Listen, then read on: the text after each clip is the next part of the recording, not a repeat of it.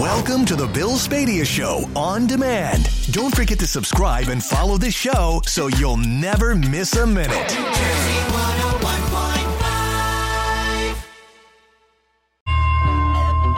Levant Parks Casino and Sportsbook app, New Jersey chime time 609. Good morning. I'm Eric Scott. Bill is off. He'll be back tomorrow. 1 800 283 1015 is our telephone number. We're going to be talking about those sports teams, players that you love to hate.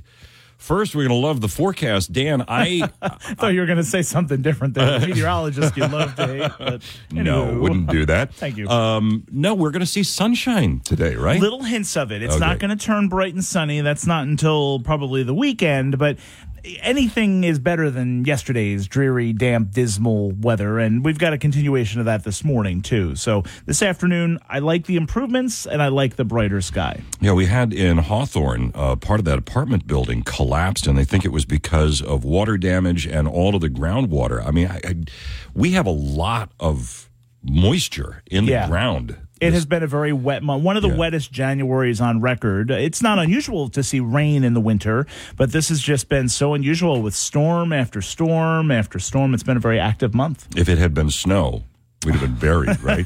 I don't like to think about those right? things. I mean, but yeah, that- absolutely. Yeah, I mean that's crazy. Yep. And our, what are you seeing long term? I mean, it looks like we got a good week coming up, but Yep. you know, we're not done with winter. No, no. I, all the seasonal forecasts at the beginning of winter said this was a backloaded snow season. Yeah. Meaning February and March were the months to really watch. Now, I don't see any widespread snow potential in the next seven to 10 days at least. Things are settling down. But once we reload the cold air and once the storm pattern, you know, the storm track starts setting up again, I don't know, starting around mid February, things could get very interesting around here once mm-hmm. again. All right. Well, I'm sure you'll guide us through it all. That's our chief meteorologist, Dan Zarrow. So the Super Bowl is set. Mahomes and the Chiefs will face Purdy and the 49ers. Producer Kristen, did you watch any of the football yesterday? I did. I Yeah. did. I was so I was rooting for the Ravens, believe it or not, Yeah, me too. and I was also rooting for Detroit. So hey, Yeah, it worked it's- in my favor. Right. So it, it's now another Super Bowl that I probably will not watch now, in part because I absolutely hate the Chiefs. I Mm-hmm. hate Mahomes. Can we talk about the Taylor Swift thing for just a little bit? I mean, I have to tell you, I had I had zero opinion on Taylor Swift. Right. None. Didn't I had I had no opinion about Taylor Swift at all until it became the sideshow of every Chiefs game. Well, that's that's exactly what it is. The Chiefs can't do anything without them showing Taylor Swift, and now the big thing is. Is she going to appear on stage during the halftime show? Oh boy. I doubt it. I doubt it, but that's that's the rumor. All right, so um, you know, I got to thinking about this, and and I, you know, everybody knows I'm a Bills fan. You're a Jets fan, right? Mm-hmm. Yeah. You know, I it's it becomes the teams that you love to hate. And when I was growing up, um, our rival was the Miami Dolphins, and in the '70s, the Dolphins owned the Bills. The Bills did not beat the Dolphins once in a decade, home or away, not once in a decade. So, you know, the whole Marino Kelly thing, I hated Dan Marino. I hated the Miami Dolphins. I was at the stadium in 1980. I was 10 years old when they finally beat the Dolphins and they tore down the goalposts. Yeah. You know, and there was a big celebration. And now it's Patrick Mahomes and the Chiefs. And it got me thinking this morning is that we all have those teams that we hate, right? I mean, we just, as, as rivals. What's yours? Oh, can you guess? Got to be the Patriots. It's got to be the Patriots and Tom Brady, and that that's how I grew up. Right. It was always Tom Brady, Tom Brady, Tom Brady. And as a Jets fan, you hate him because you wanted him. You wanted him to be your quarterback. Yeah. We weren't that good of a team. I actually was at the butt fumble game. Oh, no kidding. I was with uh, Mark Sanchez as the Yeah, quarterback. yeah, oh yeah, yeah, yeah. that was embarrassing. Um, but yeah, Tom, Tom Brady and the Patriots. They that I just I still still to this day he's not even playing. I still hate him. Yeah, I still hate him, and I, and I, I hate the commercials with Mahomes. I hate the commercials with Kelce. I hate anything to do with that stuff. So, what is the team or what is the player that you love to hate? Are you going to be watching this Super Bowl, and do you hate Mahomes and Kelce and the Chiefs the way I do? Have you just had enough? And are are you done with the whole Taylor Swift thing? Right? I mean, I just I can't take another camera cut to Taylor Swift at a football game. 1 800 283 1015. What is the sports team or the player that you love to hate as we get ready for the Super Bowl in Vegas? 1 800 283 1015. We'll get an update of weather and traffic, and then your calls next on New Jersey 101.5. Arrow. 621 it is on New Jersey 101.5. I'm Eric Scott in for Bill Spadea today. Bill will be back tomorrow. I want to bring Bob Williams back in here because, Bob, uh, we're getting a lot of calls too on this uh, major accident. Exit 11 on the Turnpike, is that where it is? Yep. L- let me uh, lay it out again for you guys. Uh, Turnpike northbound, the truck lanes, the outer roadway closed just north of exit 11 where it meets the parkway. It's an overturned tractor trailer. The car lanes are open. So if you're coming north, you're going to be backed up in both those roadways. But the truck lanes, they've got to exit at interchange 11 because the, the rig is flipped north of exit 11. So if you are sitting in this mess on the turnpike, uh, 1 800 283 1015, love to know what you are experiencing right now.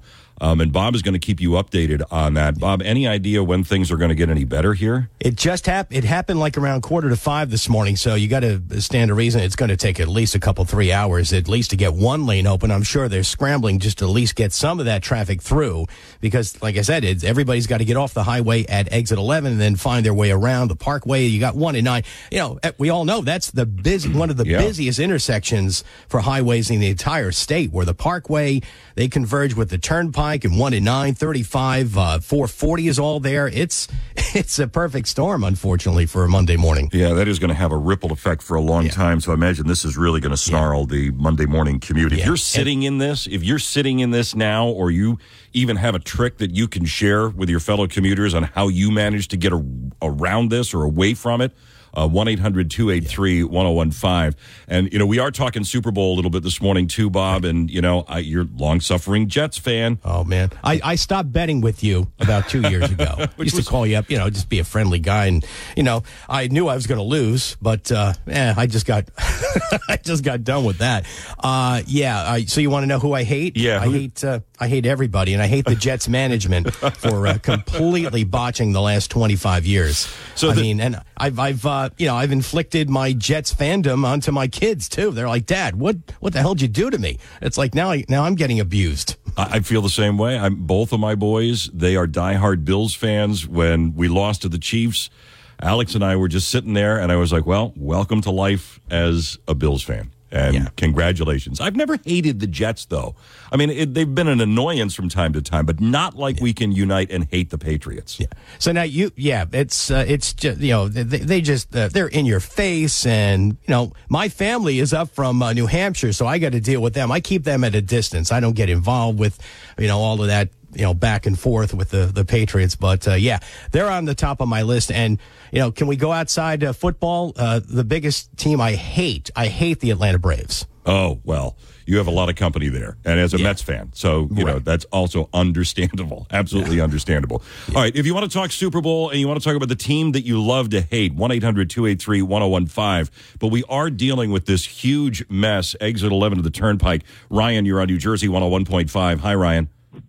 Hey, good morning, Eric. Nice to talk to you again. Yeah. So what what happened? What are you, what how are you seeing? Well, I, I had a, a five o'clock Uber pickup in Wall to go to the airport, and when the people got in the car, we heard the first report on 101.5 about the accident, and I sort of I thought we'd get past it. Well, we got up there to uh, you know exit, getting on I-95 or the, or the turnpike from the Parkway, and the truck lanes were already closed. But I thought we had missed it. Well, going through, we didn't. Uh, it was just after the truck lane entrance, and it's an 18 wheeler on its driver's side, but it's.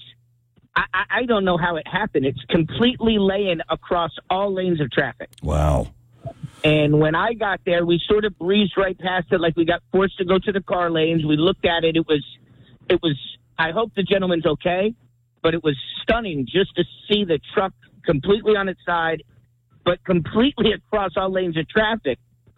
So then I dropped the people off at the airport, and coming back, I, you know, I specifically wanted to to be a rubbernecker. I wanted to see it again. But now, you know, coming back an hour after it happened, the traffic is intense. Uh, and it's only going to get worse. Uh, Ryan, thanks Yeah. for for sharing that on New Jersey 101.5. Corey's on the Turnpike too. Corey, what are you seeing? Hey guys, Hey, Corey, what's it look like? Oh, well, the, the truck I saw was just off the exit, exit 11. It was parallel to the wall. It wasn't that far out. And it seems like all of a sudden, all of the tractor trailers, and I'm going up and over into the, uh, into the gas station area here, and it looks as if everything on the truck lanes is all opened up. They're all flying down the road now, and including the car lane. So maybe they've got this open, guys. Oh, I don't know. We'll check back in with Bob and see if uh, if we've got it. Um, Corey, thanks for calling New Jersey 101.5. Exit 11 of the Turnpike shut down. Tractor trailer on its side across all of the lanes is what we're hearing. If you're sitting in this mess, give us a call. Let us know what you're seeing. And if you have a, a, a way to get around that or something that worked for you, help out your fellow commuters this morning. 1 800 283 1015 is our telephone number. And as Bob had mentioned, you know, this is one of those areas in central Jersey where everything all kind of comes together. And if you've had to go through that area before, just one little thing, and this is not a little thing, but one little thing can really throw a monkey wrench into everything there. So if you're sitting in this traffic early this morning by exit 11 of the Turnpike, love to hear from you and what you're seeing and what you can share with your fellow commuters. 1 800 283 1015 is our telephone number. And again, that is exit 11 of the Turnpike.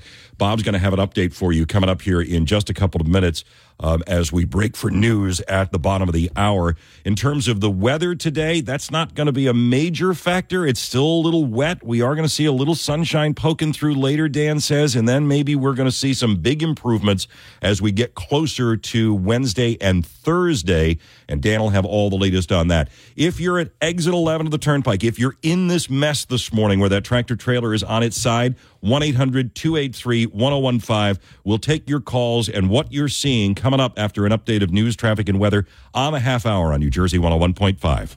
New Jersey chime time 637 on a Monday morning. Are you stuck in this turnpike mess at exit 11? 1 800 283 1015. What are you seeing? Any advice to your fellow commuters this morning? We uh, are getting word now from Bob Williams that this has been pushed to the side, but it still is a mess there. Irene at the Verrazano Bridge, you're on New Jersey 101.5. Hi, Irene. Hi, how are you? Good. So, what are you seeing? You were able to get through this?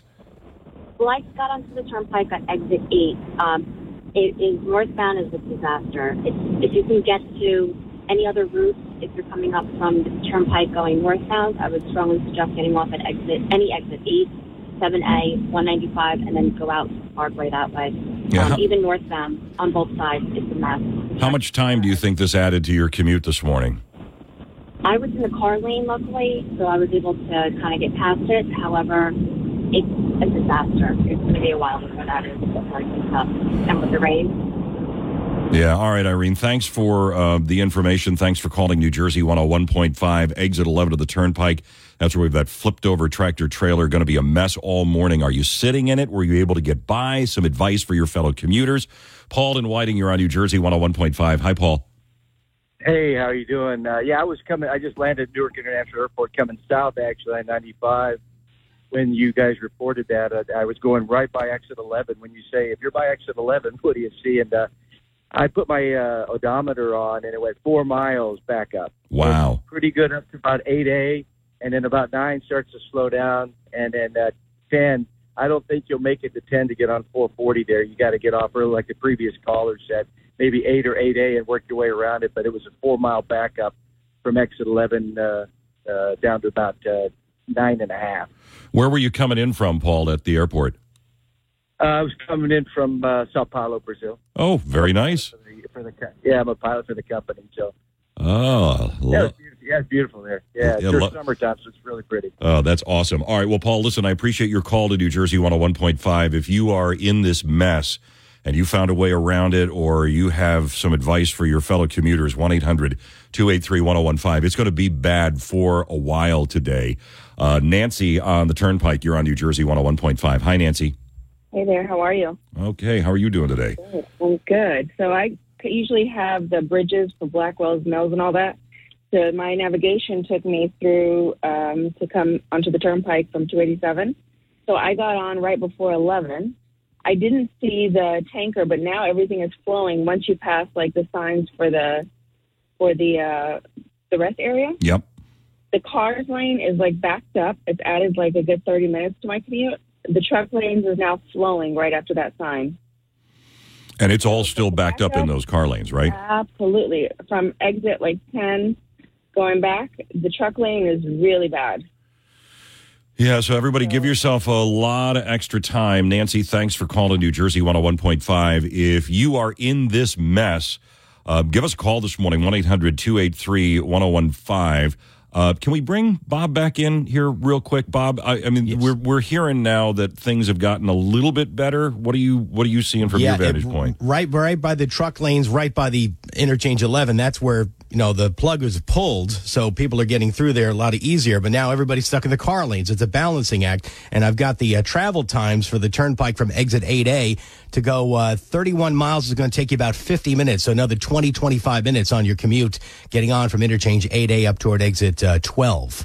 So uh, that, like you said, it's going to take a while for this to thin out, and it's the worst spot in the state. A Monday morning, you you've got everything coming together: the Parkway, the Turnpike. Um, people are wise to just uh, start uh, getting strategic and. You know, continue north on the Parkway up towards 78, uh, 1 in 9, 35. You've got some options there, but yeah, it's like we've said, it's. It's going to take a while, Eric. It is amazing to me, Bob, that when you you know you look at, at that particular area, and you're right, it is the worst in in the state. Certainly, you know anybody and everybody in Central Jersey is impacted by that because you're going to have the residuals, even if people are not going in that area. They got to go somewhere. And you know how many times do we talk in the morning where you have one accident or you have one issue and it backs things up for miles and miles and miles, and there's no rhyme or reason to it. Yep, it's got a ripple effect. I mean, I'm just looking at some of the maps now, and I'm seeing a lot more traffic on one uh, up toward the turnpike at Woodbridge, and then it become you know some couple of crashes now coming into us, and then one and nine taking a lot of the extra traffic up by uh, Linden Airport. And it looks like a lot of people are doing what we're telling them to do and jump back on at uh, interchange 13 by the Goethals. So uh, yeah, it's it's got that ripple effect for sure. Now the Parkway, it's happening as we're talking. Uh, delays forming from 135 up toward uh, Union. Yeah. Well, it's got to be gratifying though, Bob, because how you hear all the callers saying, "Well, Bob warned me about it. I had just gotten in the car and I had just heard about that, and I, I, I took Bob's advice and I didn't do that." Well, I, I, I live for that, and I really appreciate their confidence. And uh, you know, and and you know, side issue, they, they, you know, the callers here are so great when it comes to the traffic. They're so engaged in it, and uh, when we when we don't have exact details on something, they'll call up to Kristen and they'll they'll give me the information, and it's just so helpful to their their fellow listeners and their commuters. It, it's the, it's the best thing. You you can't get this anywhere else, Eric. Yeah. Well, what's what's great about it is that you know any one of your apps will tell you that there's a backup, but we're going to actually tell you why and what the story is behind all of that. It doesn't necessarily make it any better, but I mean, I if you're sitting in traffic, doesn't it feel better to at least know the why? Oh, absolutely. Yeah. I mean, it's like you need you need to. I I need to know. It's like, am, am- Right. is it just a, a something on the shoulder, or you know, because some of these apps they'll tell you to get off the highway just to save thirty seconds, Right. and then. You know, it, it does it. re- Do you really need to get off the highway? Well, guess what? Today you do need to get off the highway up by exit eleven, or you did, and uh, we'll we'll keep that balancing act going this morning for you. All right, Be Bob. All right, Bob Williams. Thank you very much. New Jersey Traffic North. I don't know what it is. There is something about that. That if you're sitting in traffic and you just want to know what it is, it's frustrating if you're sitting in stop and go traffic and you see everybody trying to crane their necks around, you know, looking ahead, trying to figure out what that is up there. We'll tell you what it is. And I don't know that it makes the traffic go any faster but it certainly psychologically makes you feel a little bit better, at least knowing what's going on up ahead. Well, if you're in this mess and you want to give us a call, 1 800 283 1015 is our telephone number. We'll get an update of New Jersey traffic north and south coming up here in a moment, and also an update on the forecast. Dan has got a really nice forecast for you as we go through the week. Starting today, we're going to see something we haven't seen in a while, and that's peeks of sunshine. 1 800 283 1015 is the telephone number. I'm Eric Scott in for Bill Spadea. Traffic and weather next. 650 is the time. I'm Eric Scott in Spadea on New Jersey 101.5, dealing with a massive commuter headache this morning. Exit 11 on the New Jersey Turnpike. We have an overturned tractor trailer now We are hearing from Bob that things have gotten a little bit better this morning. Chris is also on the Parkway. Chris, thanks for calling New Jersey 101.5. Thanks, Eric. So what do you, what I do you just, uh, I just, I just came up from 8A. They let me on there in the truck lanes. It must have just reopened it, and there was like three of us from 8A all the way up to exit nine. They were letting trucks on there. Uh, we got just past exit 10, slowed down for a minute, and then it was I was able to cruise and just get off at the at the Parkway. The trucks were still stopped getting north of the Parkway, but uh, I made it in 29 minutes from 8A to, to exit 11. oh, that's not too bad. That's that's almost normal, right? Normal. Yeah. It is normal. Yeah. yeah. yeah. you didn't see anything, did you? Did you see the the truck No. actually push off to the side? Yeah. Uh, no, it was ahead of it, and I could see everybody getting on from the Parkway was was logjam trying to get on northbound too. Yeah. Well, it's going to be a long morning for those folks that are stuck in that. Glad you got around it, uh, Chris, and thanks for. And, Yep. Thanks for calling New Jersey 101.5. 1 800 283 1015 is your telephone number. Um, what we're going to talk about in this next half hour is something that uh, it it's almost surreal. Have you ever saved a life?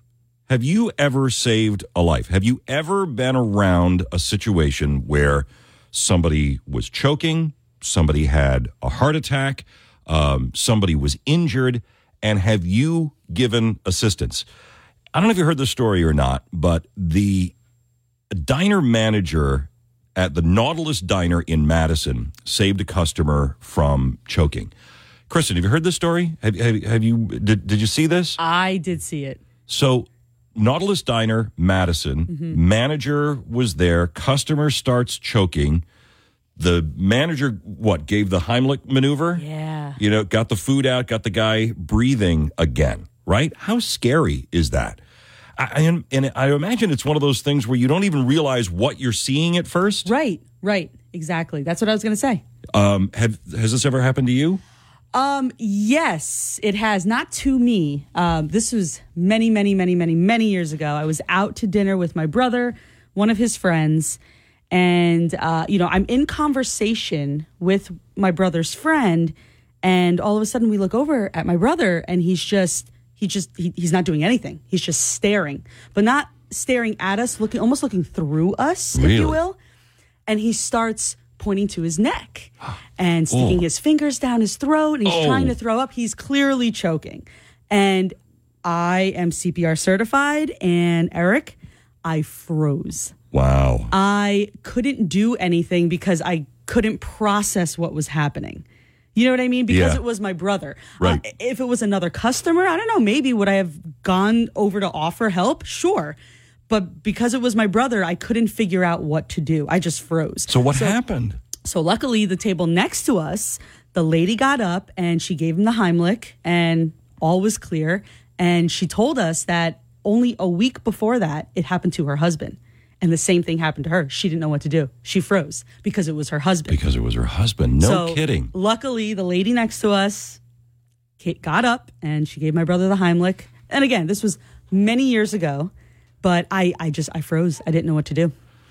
Hmm. So, have you ever seen anything like this when you've been out or even at your house? And have you ever stepped in and saved a life? 1 800 283 1015. This happened to me again years ago. Now, you know, I was a paramedic and an, and an EMT a lifetime ago. Mm-hmm. So, you know, had all the all the training, but you don't even think about it, right? I'm in Home Depot in Ewing years ago, and I'm walking down the aisle, and this guy just drops oh, like a sack of wet cement. Bam. And I can still hear him hitting the floor.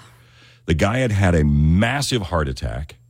And so I jumped in. I immediately started with CPR. Um, I started with mouth to mouth resuscitation. Now I'm freaking out because I don't have any barrier protection, you know, and it's and waiting until somebody comes and brings the defibrillator. So Right. they brought the defibrillator, but they didn't know how to use it. So they had it sitting there, but they didn't know how to hook it up to the guy. Oh my God. And I couldn't stop doing CPR in order to get the defibrillator going. Fortunately, a Ewing police officer shows up, takes over the CPR so we can get the defibrillator going. shock this guy. Ambulance comes, he goes away. Right. And but it, it was you never know when anything like that is is going to happen, and you just hope if you've had any kind of training, you know, you're CPR certified. Most people have at least some basic knowledge, I would think. But you know, I'd love to talk to people that you know have had this happen to them. I have to ask. Yeah. Do you know what happened to him? I do.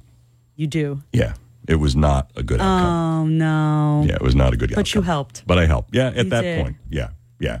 Uh, unfortunately, but I mean, and this and, and years ago, and obviously no Sure. names or anything like that. But yeah, have you ever seen anything like that when you're out there? 1 800 283 1015. You ever been in a diner? You ever been in a restaurant? You ever been out in public and somebody just drops and you have to step in? We'll take your calls coming up after news, weather, and traffic. Top of the hour on New Jersey 101.5. Have you ever saved a life? Nautilus Diner, Madison, New Jersey. Guy starts choking. Manager comes over, gives him a Heimlich maneuver. Guy's going to be okay. What have you seen? What kind of crazy things have you seen? And have you had to step in and help save a life with somebody? 1 800 283 1015. Your calls after news, weather, and traffic coming up at the top of the hour. It's 657 on New Jersey 101.5. Bet Parx Casino and Sportsbook app, New Jersey. Chime time 710. Good morning. I'm Eric Scott. Bill Spadea is off today. He'll be back tomorrow. 1 800 283 1015. Have you ever saved a life or have you ever needed your life to be saved? At the Nautilus Diner in Madison, the manager saved a patron who was choking. Producer Kristen told her story that her brother needed the Heimlich maneuver when he was choking when they were out to dinner at one point. Uh, I was in uh, Home Depot in Ewing years ago when a guy dropped from a massive heart attack, had to give him CPR until the paramedics could arrive. Have you ever seen anything like that? Have you needed your life saved? And have you ever tried to save a life? 1 800 283 1015. Debbie in Bayville, you're on New Jersey 101.5. Hi, Debbie. Hi, hi, how you doing today? I'm good. Um, I was in a situation with a friend of mine.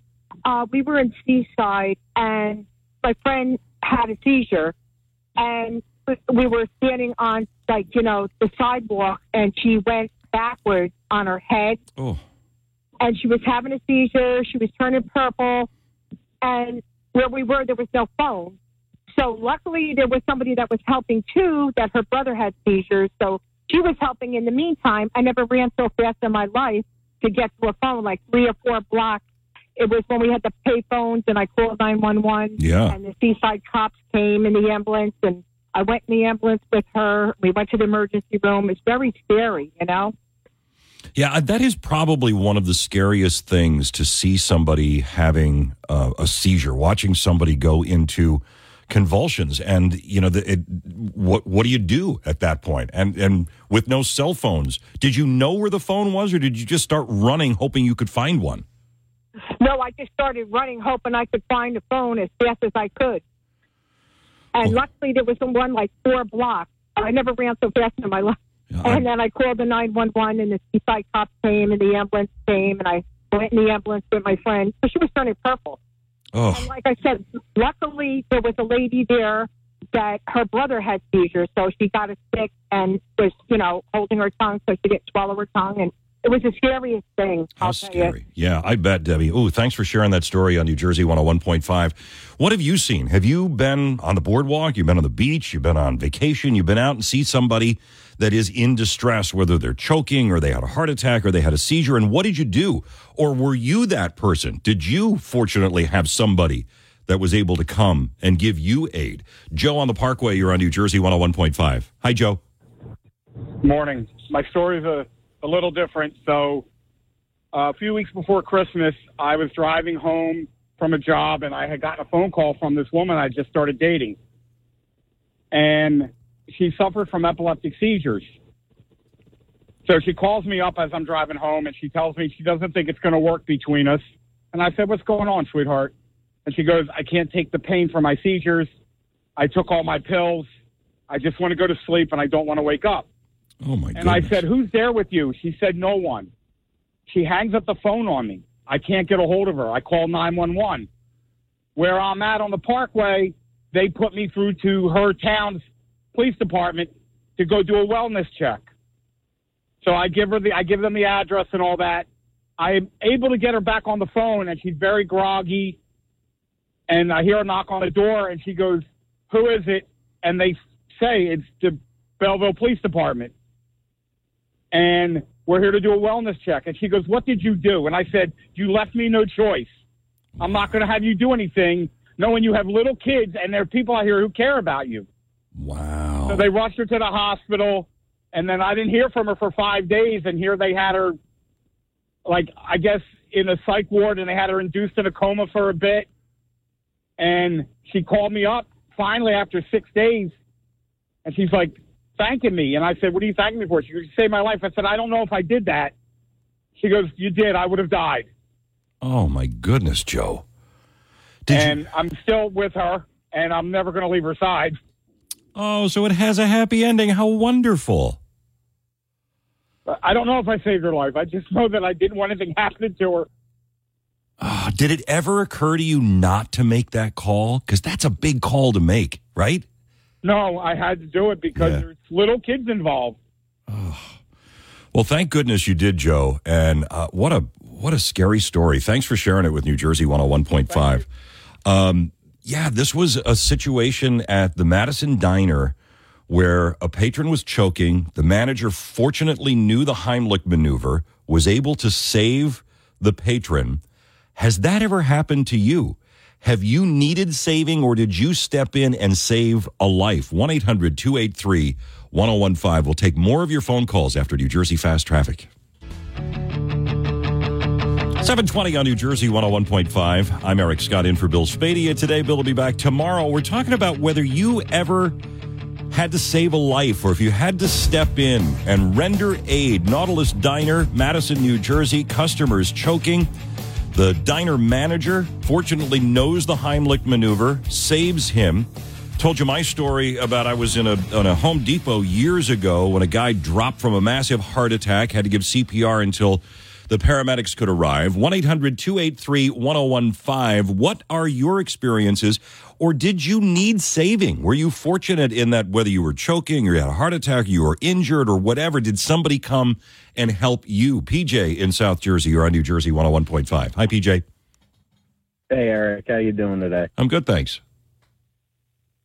That's good to hear. Uh, yeah, so uh, I had just walked out of work and I put on 1015 and I heard what you were talking about. And I don't normally try and call in and put in my two cents, but I felt like uh, today's that day. So uh, I do this for a living. Uh, I do it on and off just about every day. I mean, some days are uh, some days are more mundane than others, but you know that's the profession that I chose to work in. So you're a paramedic or an EMT? Medical technician. Okay. All right. So you you're getting calls like this all the time, right? I mean, that's that, that's a routine for you.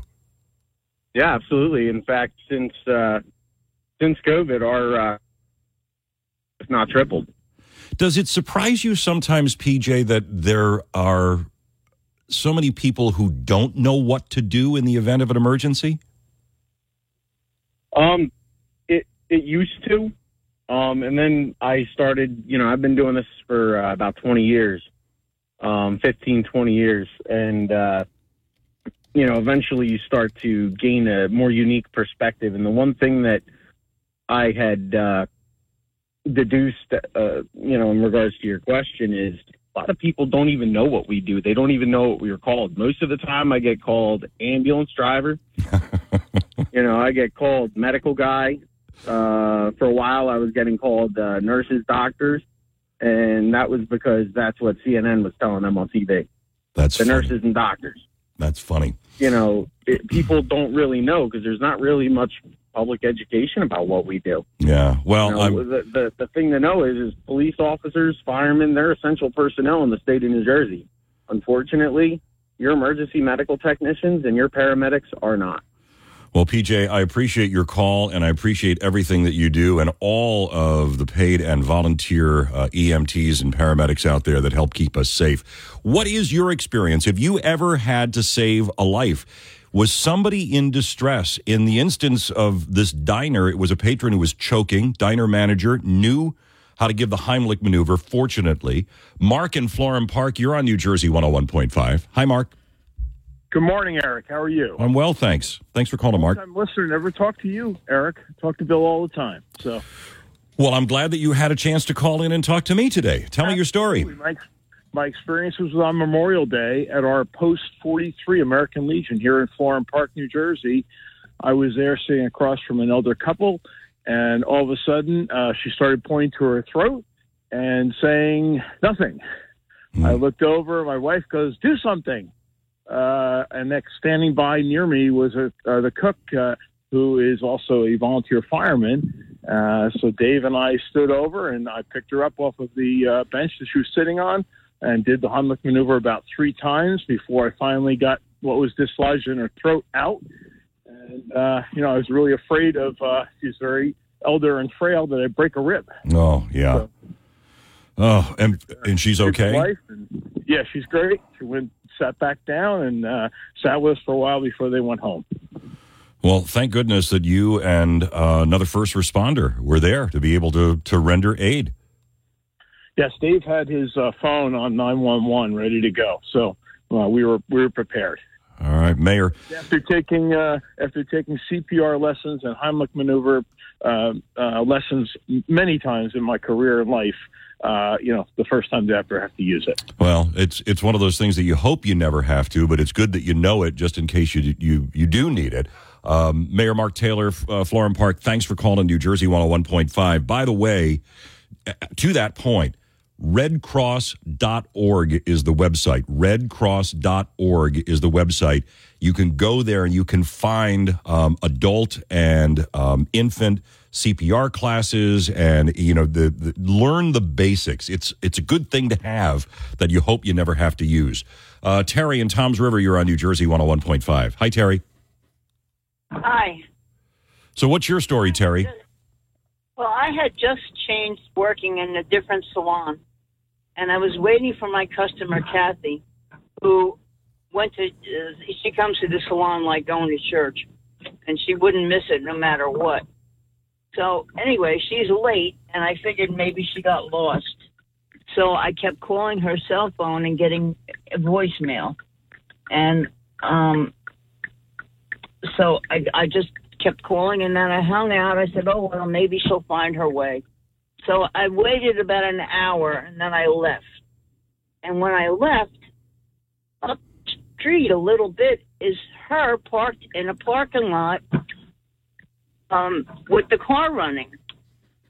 So I, I drove up next to it and I started knocking on the window and she lifted her head up and then she put her head back down again. So I said, uh oh, something's wrong. So I called 911 and the paramedics came.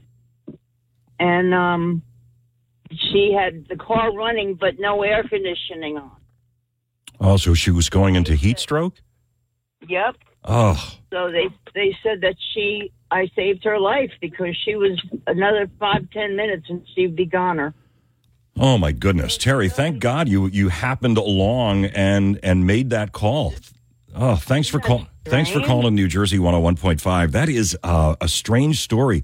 Yeah, I mean it is. It's one of those things where you don't realize how quickly cars can heat up, and it and it doesn't have to be really warm outside. It's just the sun beating into those windows that that can raise that. Have you ever saved a life? Have you ever had to render aid? Or did you need your life saved? And fortunately, somebody was there. 1 800 283 1015 is our telephone number. Redcross.org. That's where you can find your first aid, CPR, and AED instruction classes so that you can have those skills. We'll take more of your calls. Ivan, John, hang on right out of the newscast. You're next on New Jersey 101.5. New Jersey chime time 738 on a Monday morning. 1-800-283-1015 is our telephone number. Have you ever saved a life or have you needed your life saved? Nautilus Diner, Madison, New Jersey. Customer was choking. Fortunately, the manager knew the Heimlich maneuver and was able to save a life. What's your story? Have you ever seen anything like that? 1 800 283 1015. John in New Brunswick, you're on New Jersey 101.5. Good morning, John. What's your story? Good morning. I was going to work one day in, New, New Brunswick, passing the train station, at the, and I got to the top of the hill. I was at the red light, and I was watching a gentleman. He was using a machine to lay uh, black tar down, I guess filling in the holes. And uh, the machine blew up, and tar blew up all over him. Oh. And I threw, and I threw him into the car. And the emergency room was only a couple blocks away. How far away were you from him when this happened? You didn't get hit by any of that stuff, did you? No, but got on my car, and then when he when I got him in my car, kind of ruined my inside of my car. I would bet. Cloth seats, but I got him to the emergency room, and they took him right in, and I had to go to work. So later on, I called and I wanted to know how he made out, and they wouldn't give me any information over the phone. They said they couldn't give me information over the phone, and uh, well, I don't know something about being a relative or something. And um, I had a sister that worked there as uh, in the hospital, so I had to find out they took him to a burn center somewhere. And uh, yeah, that's that, that, that, that that's a story for me. Oh, John, that's thank goodness you were there to get him in in that car that quickly. I mean, you might have saved that guy's life because that's that's Yeah. boiling hot tar. It- it- boiling hot tar. 1 800 283 1015 is our telephone number. Have you ever saved a life? Have you ever needed your life saved? John in Piscataway, you're on New Jersey 101.5. Good morning, John. Hey, good morning. How you doing? I'm good, John. What's your story? Uh, I was down in uh, Ortley Beach in September after the season, and it was getting dark out. Uh, the, the beach was kind of desolate, nobody out.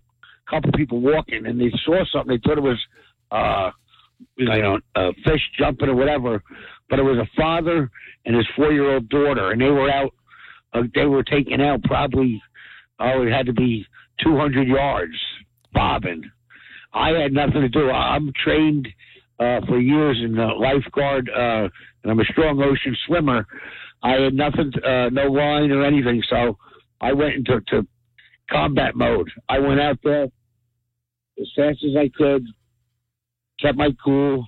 I told the little girl, just grab me around the neck. The father, she wasn't there. The father was going under. Oh. He was fighting bad. He scratched my face, my eye. I was going to knock him out, and I grabbed him by the throat, and I just said, "Hold on, hold on, don't worry." Kept them above, and they got him to shore, and then you know, uh, by that time the ambulance was there. Uh, but he was uh, he was pretty bad.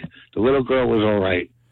And you, so you just happened to be walking by. It's a good thing because there were no no lifeguards. The on the beach. lifeguards, I don't know what they were doing out there that late, you know, that far, but they must have been taken out with the tide, you know, with the rip. So, Well, thank No. goodness, thank goodness you were there, John, and I appreciate the call to New Jersey 101.5 and sharing that story. Yeah, it, it is.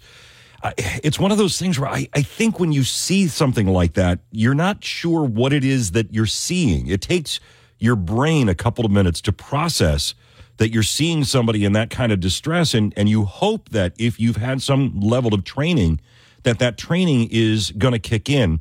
And if you go to redcross.org, redcross.org, you can sign up for either online or in person CPR classes, uh, first aid classes, how to use an AED. There's so many places around New Jersey now that have these uh, automatic defibrillators for people that are, that are having cardiac issues, uh, but you do need to be trained in how to use that. Ivan in Long Branch, you're next on New Jersey 101.5. Hi, Ivan. Hey, good morning. How's it going? Good. I had a situation where uh, I think it was like pretty much after one of the storms, the rips were really bad, and I seen about eight people getting drifted about maybe a hundred yards out, which is probably about twenty-five feet more than the buoy. And I, I yelled to the lifeguard, "You got to get him out! You got to get him out!" And it, he, he just kind of looked at me and gave me like the cold shoulder. So I said, you know what I'm going to do? The best thing to do is to start fishing there, and this way he'll he'll have to come over and get him out of the water. So I look at him, he looks at me, and I said, you got to go now. Like I'm pointing, like go, go, go. Yeah. And he's just looking. So I said, you know what? I took off my shirt. I said, you know what? I'm going. I ran back to my towel. I grabbed my big longboard because I surf too. And I said, I'm going to get these people before they drown. I ended up going out 300 yards. There were seven people. Two lifeguards from the Seven Presidents Beach, which is, which are about 100 yards away from where I was. They saw my reaction. They reacted, and I had lifeguards that were maybe 25 feet away from me, like just like they didn't. They were baffled. They didn't know what to do. So I instantly paddled out, and this current just kept pulling these guys out. Wow. I get to these two men. These two men were about as white as a ghost. The guy was taking on so much water, he was throwing up on me. Oh. I said, listen, I said, listen, guys, you guys got to calm down, hold on to me and the board. It's their job. If they we drift out as far as we have to drift out, but they're going to come for us. You guys need to calm down. And just grab the board. I hold on to them. The two lifeguards from Seven Presidents, they come over, and I'm like, okay, you guys, okay, we're safe. You guys need to calm down. These two guys are going to hold on to you, and I'm going to go get the, the lifeguard rope. So I, I, I start paddling back in to get the lifeguard rope. The lifeguard's like looking at me. I said, "You got to give me that line. These guys are they're they're con- they're getting sucked out like like nothing, like just just getting sucked out." So I paddled to about in between them and the shoreline. I grab the the lifeguard. Finally, gives me the the the, the rope. So I get out there. I give the the lifeguards from the other beach the rope. These guys, they they would have never have made it. These two kids would have never have made it. Wow. Well, thank goodness you were there, um, Ivan, and that you had your your board with you, um, or things could have turned out a lot differently. 1 800 283 1015 is our telephone number. Have you ever saved a life, or have you needed your life saved? 1 800 283 1015.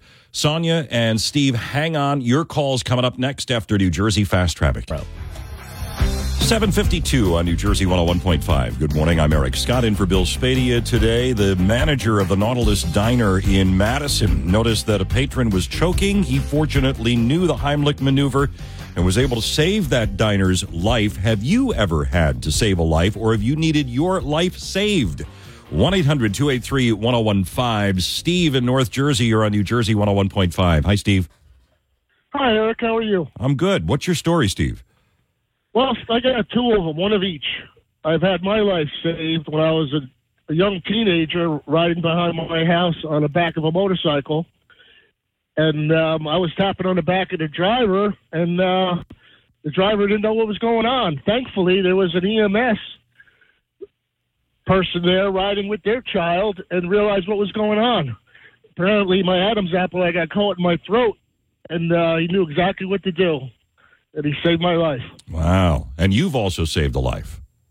Yeah, I was on layoff, late '80s, May, sitting at my kitchen table, and I heard screaming. And I've I grew up in the neighborhood for 22 years already. I knew everybody, and I knew the voice. And apparently, the house faced an open lot between the apartment building and the house, so that it was echoing. So I jumped up, ran across the street. All I had was a pair of shorts on, and uh, went behind the house and saw the brother screaming. His little brother was standing in the middle of a fire, but you really couldn't see it because they had knocked over a garbage, not a garbage, a gas can, and on the opposite side of the lean-to, which they were standing in, which was storing decorations, was a water heater, and it had set the gas aflame through the fumes. Oh, my goodness. So he was standing there, not knowing what was going on, in total shock. And I grabbed him and handed him to my neighbor who was with me at the time, and ran back home, grabbed the fire extinguisher, and put the fire out. Wow. So you saved the life and then probably saved that building, too. Yeah, it could have got worse. Uh, it was it was a it was an eventful morning. And I got to add that we had nurses that were home at the same time. One to my right, one house up, and one behind me. They brought ice. They knew exactly what to do. They started uh, applying the uh, ice to the, the child's leg, and it was just a group effort. Everyone got. It was just unbelievable. Oh, that's awesome, Steve. Thanks for sharing uh, your call uh, with New Jersey 101.5. Have you needed to be saved or have you saved a life? Sonia in Cherry Hill, you're on New Jersey 101.5. Hi, Sonia. Hi, good morning. How are you? I'm good. What's your story, Sonia? Um, about 10 years ago, I was in Linden, New Jersey, and I went into a Chinese takeout restaurant to um, pick up my food. And I just happened to look over as I was standing at the counter and I saw a gentleman sitting at the table eating, but he looked like he was choking. So I asked him, I said, Are you choking? And he shook his head, yes. So um, he was kind of a heavy set man. So I knew I couldn't put my arms around him and kind of thrust. So I hit his back twice. And then the second time that I hit, the food came out and he kind of threw up a little bit. So I looked over at the lady behind the counter and she was kind of frozen. And I said, Can you get some paper towels or, you know, some water? and um, she gave it to me and you know, I gave it to him and he looked over at me and he said, Thank you. And then I walked out and that was it. Wow. And never saw him again, but you know that you saved his life. I mean, he would have died there choking. Wow. Yeah, because there was no one else sitting there. So he was the only person sitting in the sitting in the restaurant. Well, thank goodness you knew what to do, Sonia, and thanks for calling New Jersey 101.5. And again, just a reminder you want to learn how to do the Heimlich maneuver, you want to learn first aid, you want to learn CPR, how to use an AED, redcross.org. You can go to the Red Cross website and they'll find online courses or in person courses for any of this stuff. Chris in Texas, you're on New Jersey 101.5. Hi, Chris. Morning, Eric. Good morning. I was in law enforcement. I saw a lot of action, but the scariest day of my life was after retirement. I worked for a blood bank in North Jersey, and my normal job was their supply chain, but they asked me to fill in to pick up some blood products at the Jersey Shore. So I did. I picked up a couple of boxes, and uh, I no sooner had the boxes on board. It was a hot summer day. I had the air conditioner on recycle, and I started not to be able to breathe and catch my breath. And I thought I was having a heart attack with the rapidness of my heartbeat. Oh. And I dialed 911, and it was at that time my vision went, and I couldn't see. I couldn't see clearly, but I could see these bright colors. I could hear my heart beating in my ears, and the worse it got, I started to hear loud noises. Well, they triangulated my position off of my cell phone, and thank God that two Eatontown police officers came to the scene, and I fell out of the vehicle as they opened the door, and they were treating me for a heart attack. But came to find out, long story short, that because they changed my job for that day, the products that I picked up at the Jersey Shore were frozen blood products, which they packaged in dry ice. Oh, no. Carbon dioxide. I was being suffocated in the vehicle and didn't even know. In a short amount of time, I was totally disoriented. Wow, Chris, that's crazy. Thanks for sharing that story on New Jersey 101.5. You think you're having a heart attack, and it's the melting dry ice and the carbon dioxide poisoning. Wow. All right, Dan, Denise, Mike, Michelle, hang on. I'll take more of your calls after news, traffic, and weather. Have you ever saved a life? Did you need your life saved? 1 800 283 101.5 on New Jersey 101.5. Bet Parx Casino and Sportsbook app, New Jersey chime time is 810. I'm Eric Scott in for Bill Spadea today. Bill will be back tomorrow. Talking about saving a life, the Madison, New Jersey Nautilus Diner manager noticed a patron was choking, knew the Heimlich maneuver, was able to save him. And we've been hearing from you this morning about have you ever had the opportunity to save a life? And did you need your life saved? Dan in Brick, you're on New Jersey 101.5. Hi, Dan. Uh, good morning, Eric. How you doing today? I'm good. Tell me your story, Dan. Yeah, so uh, a, a good friend of ours has a house on the bay in Avalon, New Jersey, and another friend of mine and I were there with his son and friends. They just graduated high school, and we were. It was middle of the day. We're swimming in the bay, and my friend, uh, my friend, he's the father of, uh, you know, the, the son and his friends. He challenged one of his friends to swim across the bay. It's about a 200 foot swim to the marsh and back, and didn't realize the kid had asthma and he oh, wasn't a good swimmer. And the current there is about six, seven knots. Oh. And we're watching this kid. I'm like, well, why did you do that? Like, you don't know if this kid can make it across there or not. And you think about it, it's not that far. But you never know. And when people panic, bad things happen. So this kid was almost there and he started struggling. And you could see he was panicking. It was starting to go under. Like, I'm like, we got to get out there and save this kid. Oh, man. So we we got in the boat. Luckily, somebody came by on, on like on a stand up paddleboard and made him hold the board, which he couldn't even barely hold on to. And we went out there and we we grabbed him. Now my friend has a heart condition, so he was worried about his heart. And like we couldn't get him in the boat; he was too heavy. And we're going, we're drifting towards a, a dock that was going to really hurt this kid and hurt the boat.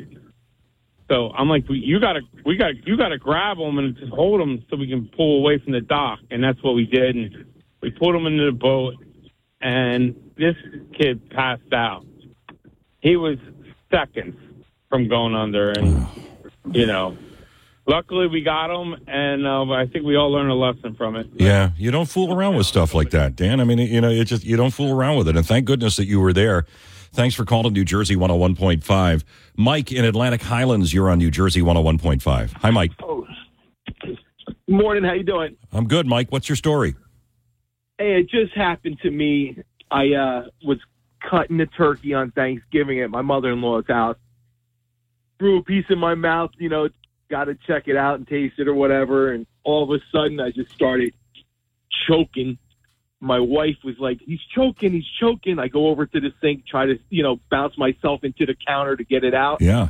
It wasn't it wasn't happening. So I'm, you know, a pretty big dude, like 260.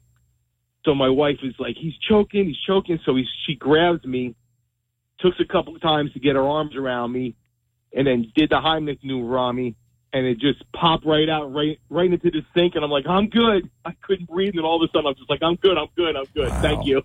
Wow. Wow. That would have been a. Thanks. So th- there's now you have a Thanksgiving story to tell every year. Yeah, it really bugged out our nephew. He was in the kitchen too, and he was pretty freaked out about it. My wife, she was uh, pretty level-headed, acted quickly. Oh, well, thank God that it worked out, and and and your wife knew what to do, Mike. And uh, now you have a story to tell for Thanksgiving. And thanks for telling it here on New Jersey one hundred one point five. Listen, if you want to learn how to do the Heimlich maneuver, if you want to learn how to do CPR, if you want to learn how to use um, an AED.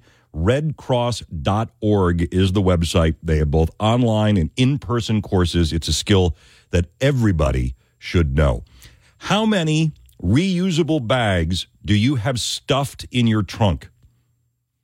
We'll take an over under and talk a little bit about this bag ban and whether it's really doing more harm than good in New Jersey when we come back after New Jersey Fast Traffic now.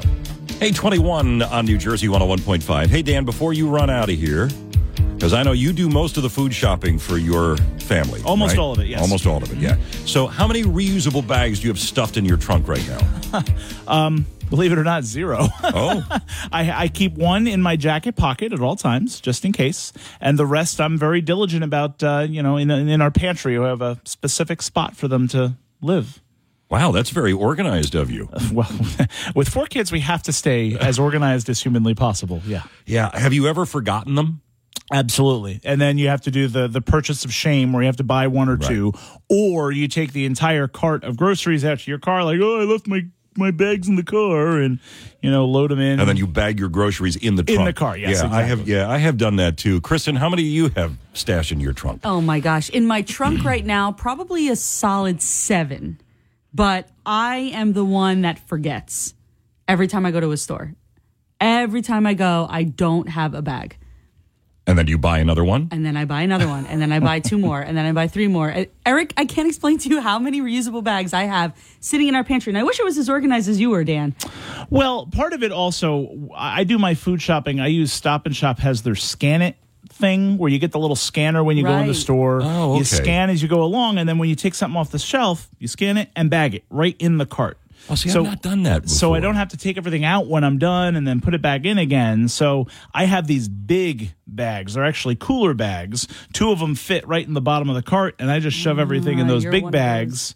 Yeah, I'm one of those. You are. I've I've been doing it for many years, and it's uh, It's it's, wonderful. Yeah, I don't have to deal with a human cashier. It's great. I went out and looked during the break. I have 13 bags shoved in my trunk. there might even be more of them because it, it and it's because every time one is in the kitchen, Sandra will take it out and she'll throw it in the car because I do most of the food shopping mm-hmm. as well because I hate the idea of having to buy a bag. Now, I mm-hmm. may be one of the few people that I don't mind the plastic bag ban per se because even before they were banning them, I liked the reusable bags anyway because I could get more stuff in them. Mhm. And Yeah. I like to bag my own groceries. I have a whole method of the way I bag them because that's how I take them in the house and that's how I unbag them in it. But I, I'm wondering, you know, how many how many bags people have in their trunk. And you know, now did you see this, uh, Kristen? They're they're actually saying, and Bill was talking about this last week, that it's actually had the opposite effect. We're using more plastic, right? Because of people like you who have to buy, you know, another bag, and now you know you have all of these bags, and I I, I don't know what you ultimately wind up doing with them. Right. So it's interesting to me because we have we're still how many years are we into this bag ban now? Couple at least, right? Two, years. Two, I would think. At right? least Yeah. two years. Sounds right. Um, and people are still talking about it and still and, and very passionate about it. Either hate it or love it. So, how many reusable bags do you have? And do you love it or do you hate it? I would love to hear from folks this morning who are like, "Yeah, I love the bag ban," but it it is infuriating to have to figure out um, where the bags are, to get them out of the trunk, um, to walk halfway to the store and then realize, oh, I forgot my bag. Got to go back and get them again. And you know, it's and what do you do, Dan, at the big box store? Because you you go to you do warehouse shopping, too, Absolutely. right? So do you bring your bags for that as well? No, no. Um, nope. They just, you know, I'm I'm buying everything in bulk. You know, snacks for the kids and the giant thing of plates. Uh, th- those just go right in the car. That just goes right in the car. Mhm. And then and and when you run into I mean I I, I ran into this at, at Home Depot and Lowe's. They don't bag stuff for you there either. So Right. now you have to bring your reusable bags into those stores now. Or you see how much you can carry in your arms. You can, you know, six, seven, eight things, whatever you need. Or you buy a bucket. Or you buy a At bucket. Home Depot. Yeah, At and Home Depot, and. I also have about twelve of those orange buckets at home uh, because You never know when you need you one. You never know That's when you're gonna thing, when you're yeah. gonna need them. All right. So how many reusable bags do you have stuffed in your trunk? Can you beat my thirteen? And are you in favor of this ban? Here we are, two years post ban. Have you gotten used to it? Do you like it? 1 800 283 101.5 is our telephone number. Jay in Boonton Township, you're on New Jersey 101.5. Hi, Jay. Good morning. How you doing today, sir? I'm good, Jay. How many you got stuffed in your trunk? Uh, zero. Zero. Uh, I buy uh, 13 gallon garbage bags uh, when I'm at the store if I forget them, and then I just use them to load my groceries, and then I have to use in my uh, garbage. Well, now that's a so there you go. There's the perfect reuse of a plastic bag because you're getting that bag, you're using that as your trash. That was always the argument with the little plastic bags because we used them to pick up after the dogs, we used them for trash can liners in the bathrooms. Yeah, I it, I think it's it's gotten to the point now where um, you know it's second nature. But I love your idea of the of the garbage bags. Uh, thanks for calling New Jersey 101.5 J 1 800 283 1015. How many bags do you have in your trunk? Can you beat my 13? And what are the alternatives that you have been using? That was a great idea by Jay. 827 on New Jersey 101.5. News, weather, traffic on a half hour, and then talking bag ban with you when we come back on New Jersey 101.5. New Jersey chime time, 837. Good morning. I'm Eric Scott. Bill is off. He'll be back with you tomorrow talking bag bans in New Jersey. And how many do you have jammed in your trunk? Can you beat me? I have 13. I went out and checked during the break. 1 800 283 1015. We're almost two years into the plastic bag ban in New Jersey. How do you think it's going? Do you like it? Have you found a routine and a new alternative? David in Monroe Township, you're on New Jersey 101.5. Hi, David. Hey, how are you? I hate the bag ban. I have at least 30 to 40 of those recyclable bags inside of a collapsible plastic crate I had to buy at a big box store because I forgot my bags. So I have so much of that stuff piled up, and I still order online plastic bags to line my waste paper baskets at home. Right, So I'm not- just using so much more plastic. We are using more plastic, right? I mean, it and and the whole point was we were going to use less. And we've, we've seen the studies come out already that we're using more plastic than before we actually banned the plastic bags. So there's the other there's there's the other question for you this morning. And thanks, David, for calling New Jersey 101.5. Do you think you're using more or less plastic two years into the bag ban? I mean, 20 to 40 bags stuffed in your trunk, and you're not using all of them. They're just taking up space. Um, Cami in Princeton dropped us a note on the app chat. I have zero reusable bags because I bought a box of disposable plastic shopping bags. 1 800 283 1015 is our telephone number. How many bags do you have in your trunk? Are you using more or less plastic now that the bag ban is about two years old in the Garden State? Um, Joan in Berkeley Heights also on the app chat this morning. I hate the bag ban. Now I have to bag all of my groceries. There's no service anymore. And that's well, that's a whole other issue. That's a whole. I actually like bagging my own groceries. I prefer it. In fact, I, there's a supermarket that I used to go to. I don't go there anymore because they put a limit on the number of things that you can scan yourself. I think the limit is like 22 items now. Um, I used to be able to go in there because I would go grocery shopping when the show was over. So there was nobody in the store, still nobody in the store. And I would go in there and I would have my full cart of groceries and I would bag everything because I, I have a specific way that I like my groceries bagged.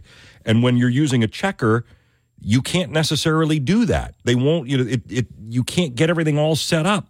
I just leave me alone. Let me do my own thing. I'll pay for it. I'll bag all my stuff and I'll leave. But now, you know, now I can't, I, and I literally won't shop at that supermarket anymore because they put a limit. And even when there's nobody there, I've gone up to the clerks and I've said, hey, listen, there's nobody here. Can I just come through the self checkout lane and check out all my stuff? And the answer is no. Janice in Hamilton, you're on New Jersey 101.5. Hi, Janice. Hi. Uh, I started using the bags even before they were put into order because when I used to go to ShopRite, it drove me nuts to see people coming out with 10 to 14 little plastic bags in their car with two or three things in them. It used to drive me crazy because even when they bagged mine, I said, load them up. I'm not a wimp. I can carry it. And then I saw a lady with a cloth bag. I thought, oh my God, this is brilliant. They don't fall over. You can put more in them and uh it's so much better because I think when the people with those little plastic bags, they put them in their trunk and they see the food rolling all over the joint, and they didn't recycle them either because there was not that much recycle at Shoprite, so you knew they weren't recycling them, which wasn't good. And if you forget your bags out, what I used to do is I put it in the car, one of them in the car. So when I went to lock the car, I saw it sitting on the seat. Went, aha!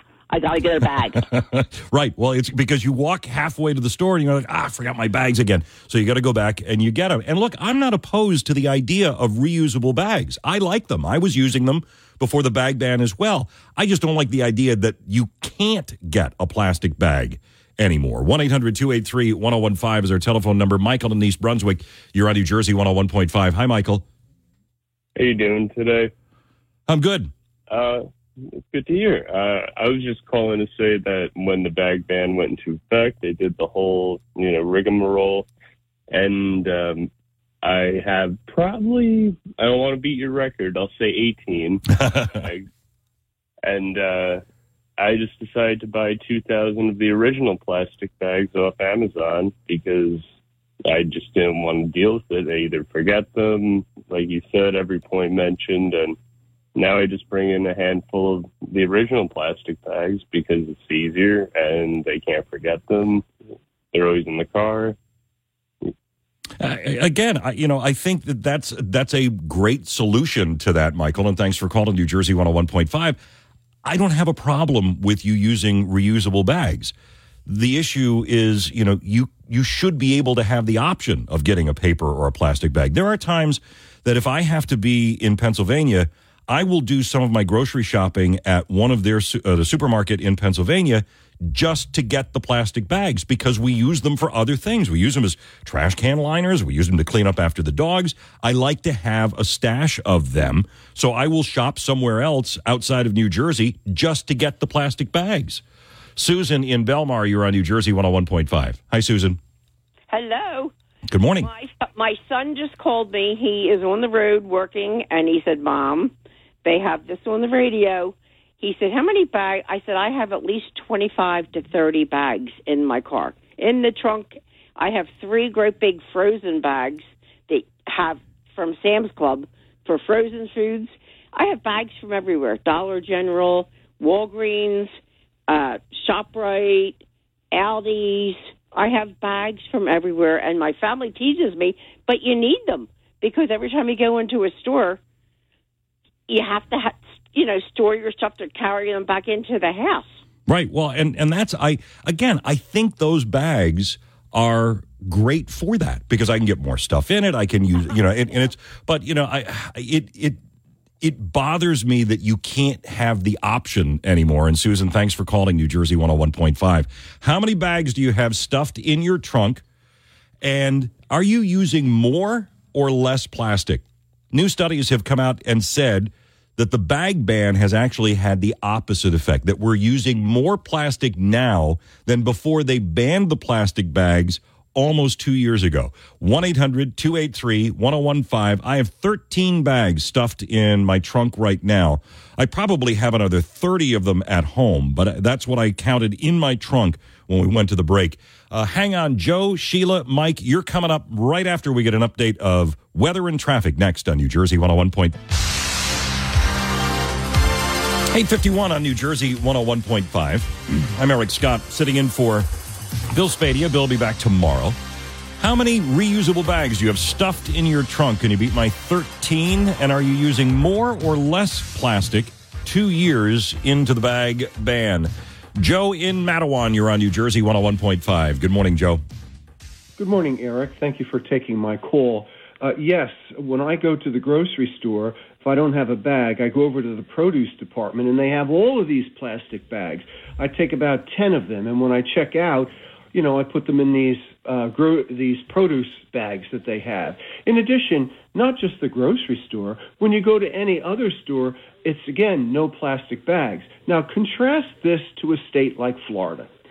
Uh, you go to a, a supermarket like Publix, they bag it for you, but the baggers, they know how to put the groceries in the bag, as you spoke about in your conversation, so that certain things like uh, meats and dairy and, and that are separated in the different bags.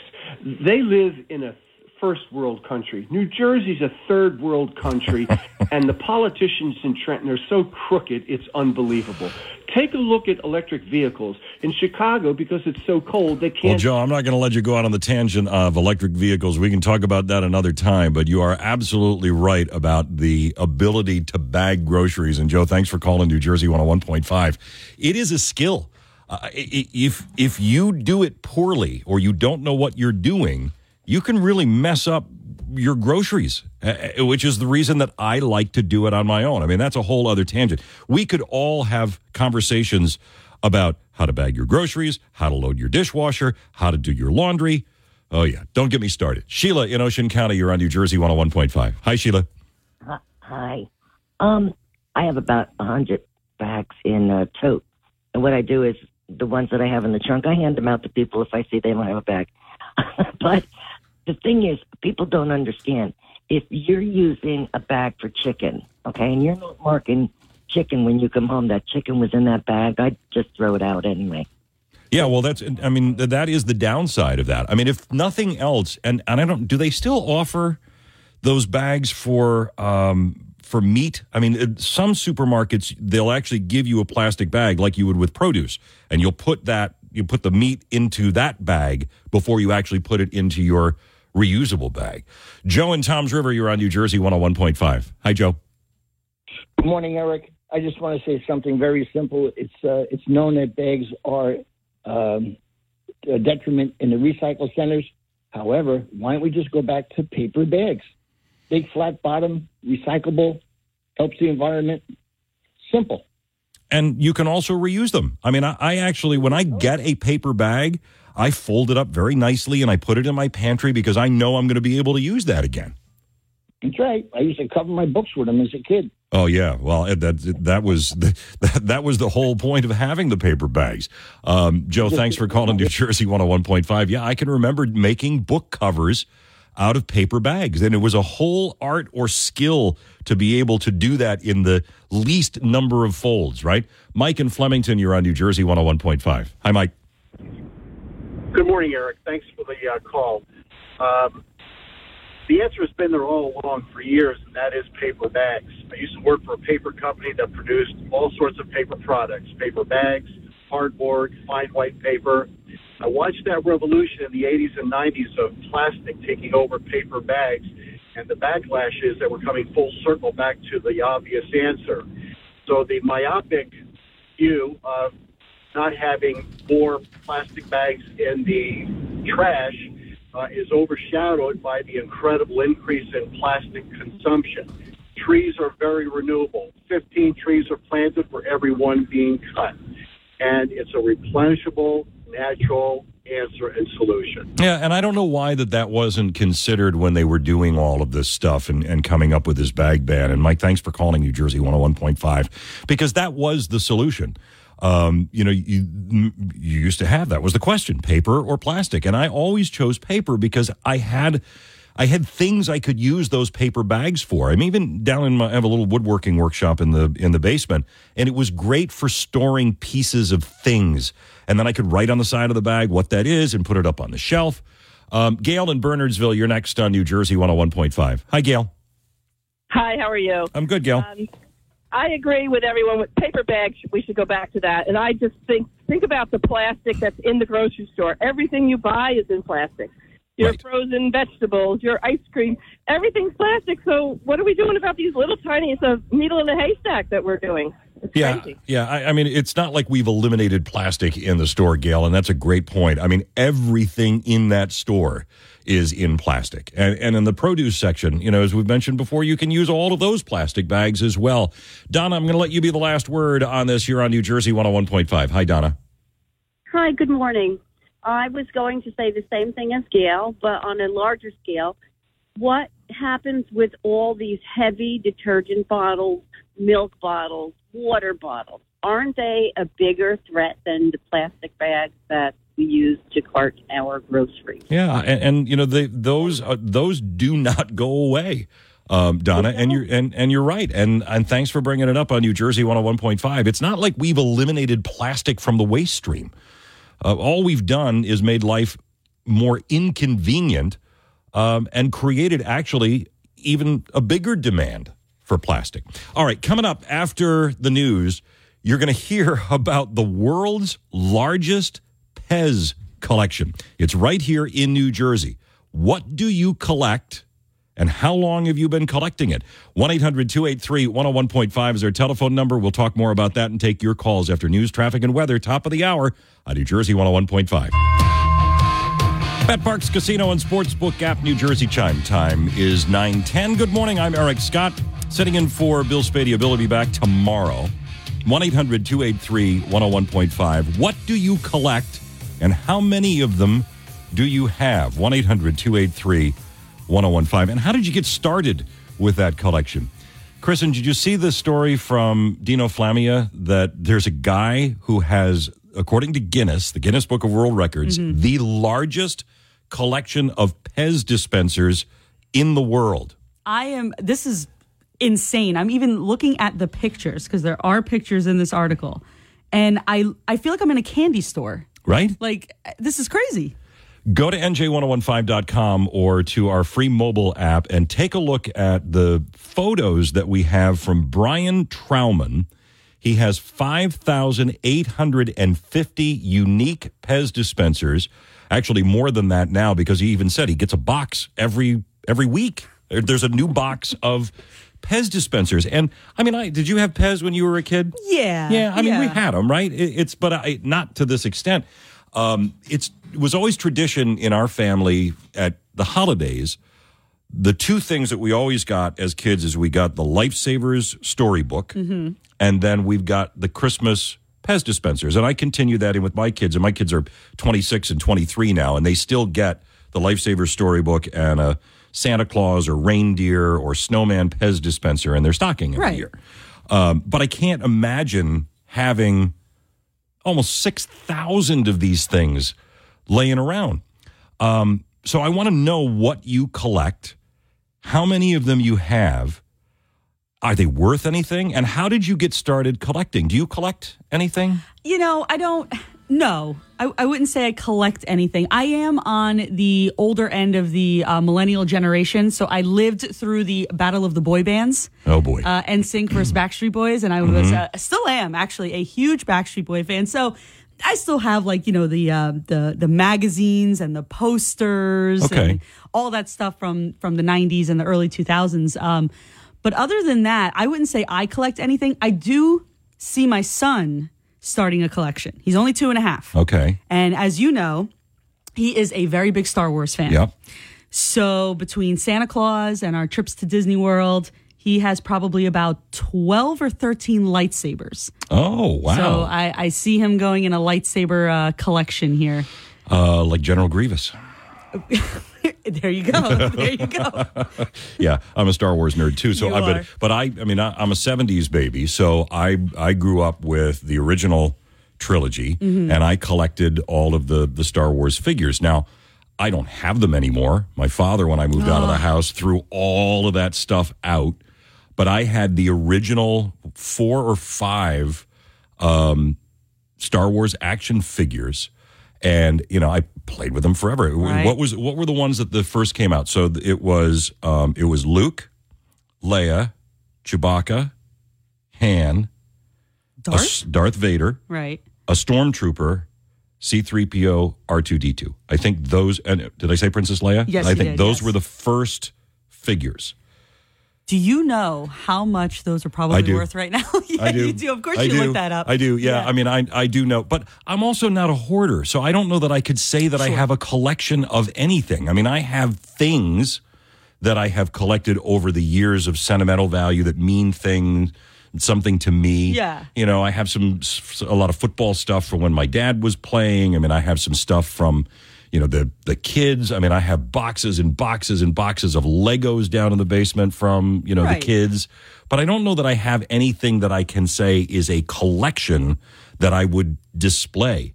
Um, my mom used to collect thimbles from you know different states and things like that that we used to to visit. And do you have those or no? My they gone? sister has that Okay. set, but and my dad built a display case for all of that stuff. So you know all the thimbles. The goal was is we wanted a thimble from every state in America. Right. So we would visit a different state and bring home a, a thimble. Right. And my sister has that has that collection. But what do you collect? How many do you have? And how did you get started? Because I found that a lot of folks who have collections, they start kind of by accident. Mm-hmm. you know and it's and then or somebody will see oh you have a couple of teaspoons so you must collect teaspoons. So now you get a teaspoon every time somebody goes away. You know i mean it's kind of like that accidental collection. But what is it that you have a collection of? How did you get started and how many of them do you have? 1-800-283-1015 when we come back after the break we'll take your phone calls but this Pez dispenser thing, some of these things are worth tens of thousands of dollars. And what are the more rare ones? That's coming up after we get an update of traffic and weather next on New Jersey 101.5. 921 it is on New Jersey 101.5. Eric Scott in for Bill Spadea. Do you collect anything? What is it? And how many of them do you have? As Chris and I are talking about this Pez collection, and you go to nj1015.com or on our free mobile app to take a look at it. And if you're on the mobile app, drop us a comment in the app chat, or even if you have a photo of something that you're collecting, would love to, to see what it is. Um, before we talk about the Pez again, you know, Kristen, because you asked about some of the Star Wars stuff. Yes. So a 1977 Kenner Star Wars Darth Vader mint inbox unopened Mm-hmm. eight thousand five hundred dollars. Goodness. Eight thousand and opened without the card and everything Right. is over six hundred dollars. So that's what you would have made Right. if you still had If all I of still your- had all of that stuff. Yeah. Yeah, it's crazy. And I mean, and I have a lot of that stuff, you know, that the kids have had Mhm. because as you are now realizing, one of the main benefits of having children is you can buy all the toys that your parents didn't buy you Yes. when you were a kid. I am noticing that. I'm seeing a lot of the games and toys that I had when I was a kid being remade, like Easy Bake Oven. Right. And there was this uh, game called Pretty Pretty Princess, you know. And I, I started I started buying them for my daughter. She's too young, obviously now she's only six months Yep. old. But I, I'm I'm stashing them. all of the Star Wars toys that I couldn't get when I was a kid, my kids got them all. um, if you collect something, we'd love to know about your collection. Um, Dan Zarrow has a nice little collection going on in his household. Uh, but I understand you're done collecting now. Is that true, Dan? Are we talking about my children? Yes. Which is also true.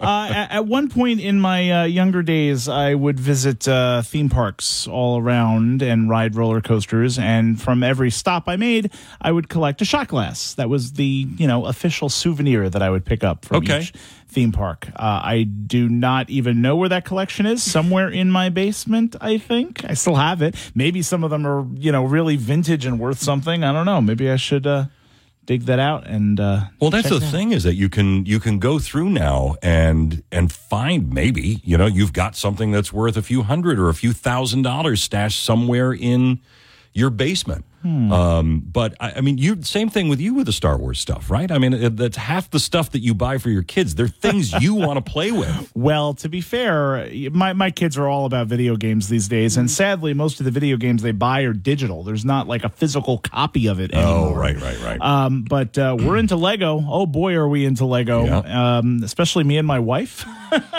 we buy the big sets for ourselves, and we we put them together. Um, If yeah, only, in yeah, if only we had the time. I don't know what to do with the Legos. You know, so I Hmm.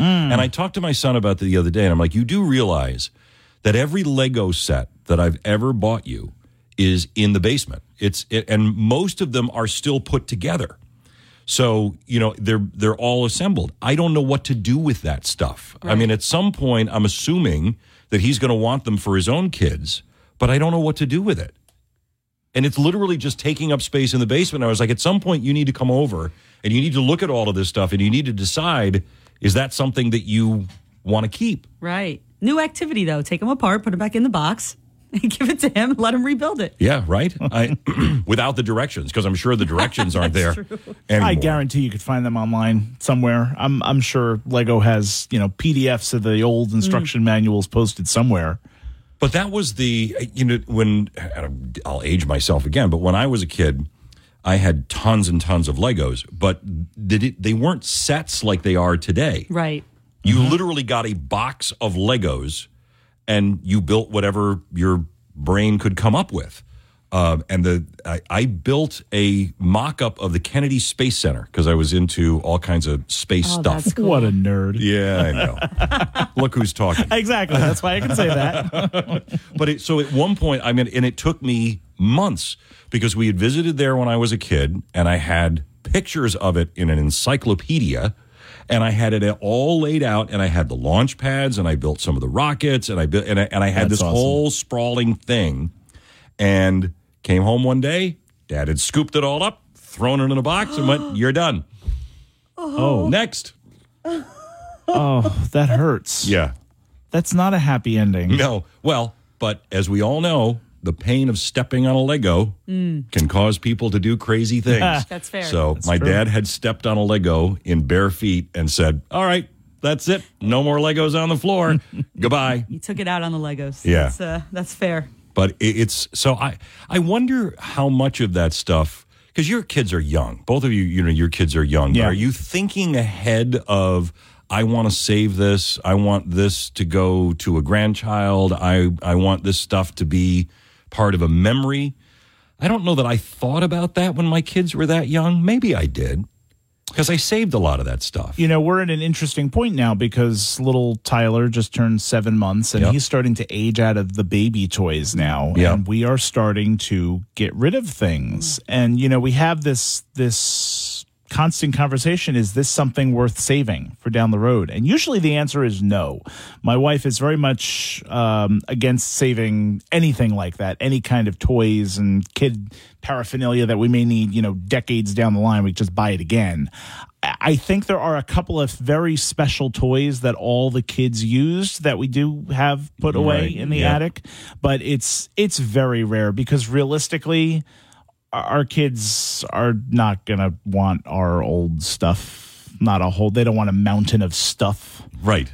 Right. With, That's what I think too. That's that's true. I think the only thing we kept, I mean, as of right now, so Jagger is two and a half.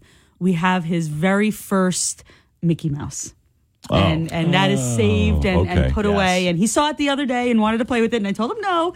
um, other than that, I, right now, no. And and again, with the Star Wars stuff, he's Yeah. a big Star Wars fan.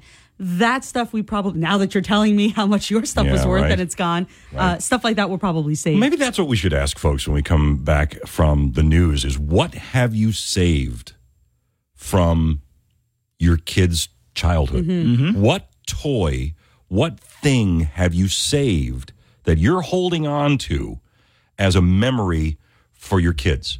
Or what did you save? 1 800 283 1015. We'll talk about more of some of those memories when we come back after news, weather, and traffic. 928 on New Jersey 101.5. New Jersey chime time, 937. I'm Eric Scott, sitting in for Bill Spadea. Bill will be back tomorrow. We're talking about what did you save from your kids' youth that you hope will be a reminder. Kristen and I were talking before the newscast about things that, you know, maybe we're going to save or you have saved or that you want your kids to have because it meant something or probably even more painful is there something that you wish you had saved? So my kids were into a bunch of different things. My oldest boy uh, loved buzz lightyear. Buzz lightyear the world revolved around buzz lightyear and he had a little buzz lightyear action figure that probably for about two years never left his hand. And he carried that with him everywhere. And the only thing that ever worked when he was in trouble or he was misbehaving is Buzz would go on timeout on top of the refrigerator. So we would take the Buzz Lightyear away from him, we put it on the top of the refrigerator, and that was the timeout.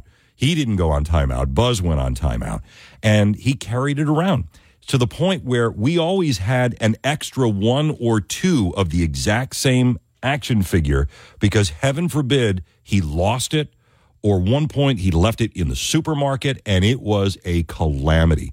Did your kids have anything like that? Did you save something like that? So we've saved his Buzz Lightyear. That Buzz Lightyear that was always in his hand, that was one of the things that we saved from his youth, his childhood.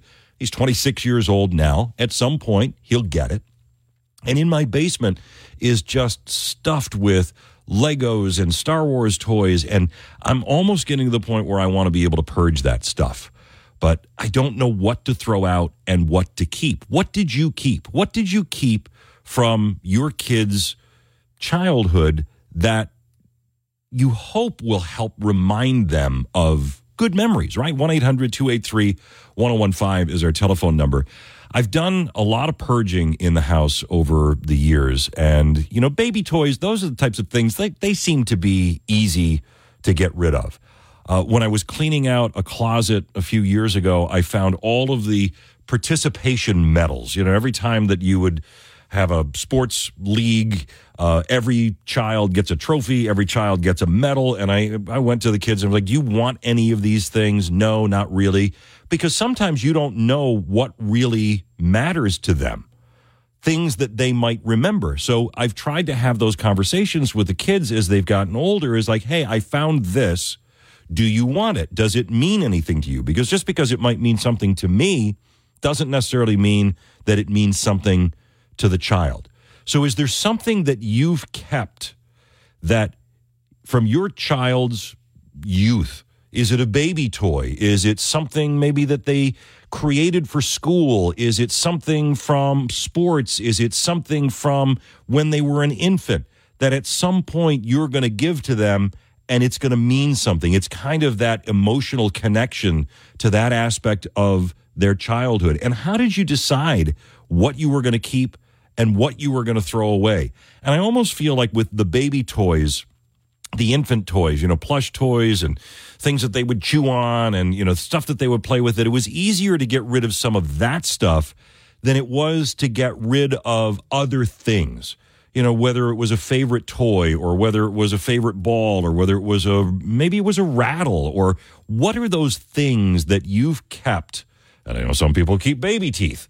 Um, I don't know what you do with them later in life. Do you actually put them all in a box and give them to your kid at some point? 1 800 283 1015. What did you save from your kids? And what did you maybe wish you had saved that you didn't? Because if there are young parents out there listening now, you know, like Kristen and Dan, what would your advice be to them? What should you save? Lorraine in Milltown, you're on New Jersey 101.5. Hi, Lorraine. Hi, how are you? I'm good. Um, I I have saved just about all the Fisher Price toys that my children played with. Uh, my children are um, 46 and 48, and um, Fisher Price used to make those little houses. Oh, yeah. With the little people. Yep. And I have about five of those. And I also have um, all the trucks that Tonka made. And they are as good today as they were 40 years ago. I have three grandchildren, and they have played with these toys since they were born.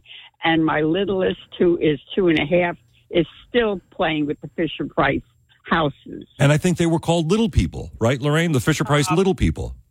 I don't, you know, I don't know because I don't have boxes. I know they call them little people now, but you, you know, the ones I have, uh, some of them were taken off the market because they were small enough for the children to put in their mouths and possibly choke on. Yep. And so when my grandchildren play with them, I watch them very carefully. But fortunately, as of right now, we've had no episodes, and the children just play with them. And I have a wonderful um, Sesame Street playhouse that you don't see around too much. And Yeah. it has all kinds of little fun things for the kids to do on this little playhouse. And I also do have um, Transformers, dinosaur Transformers.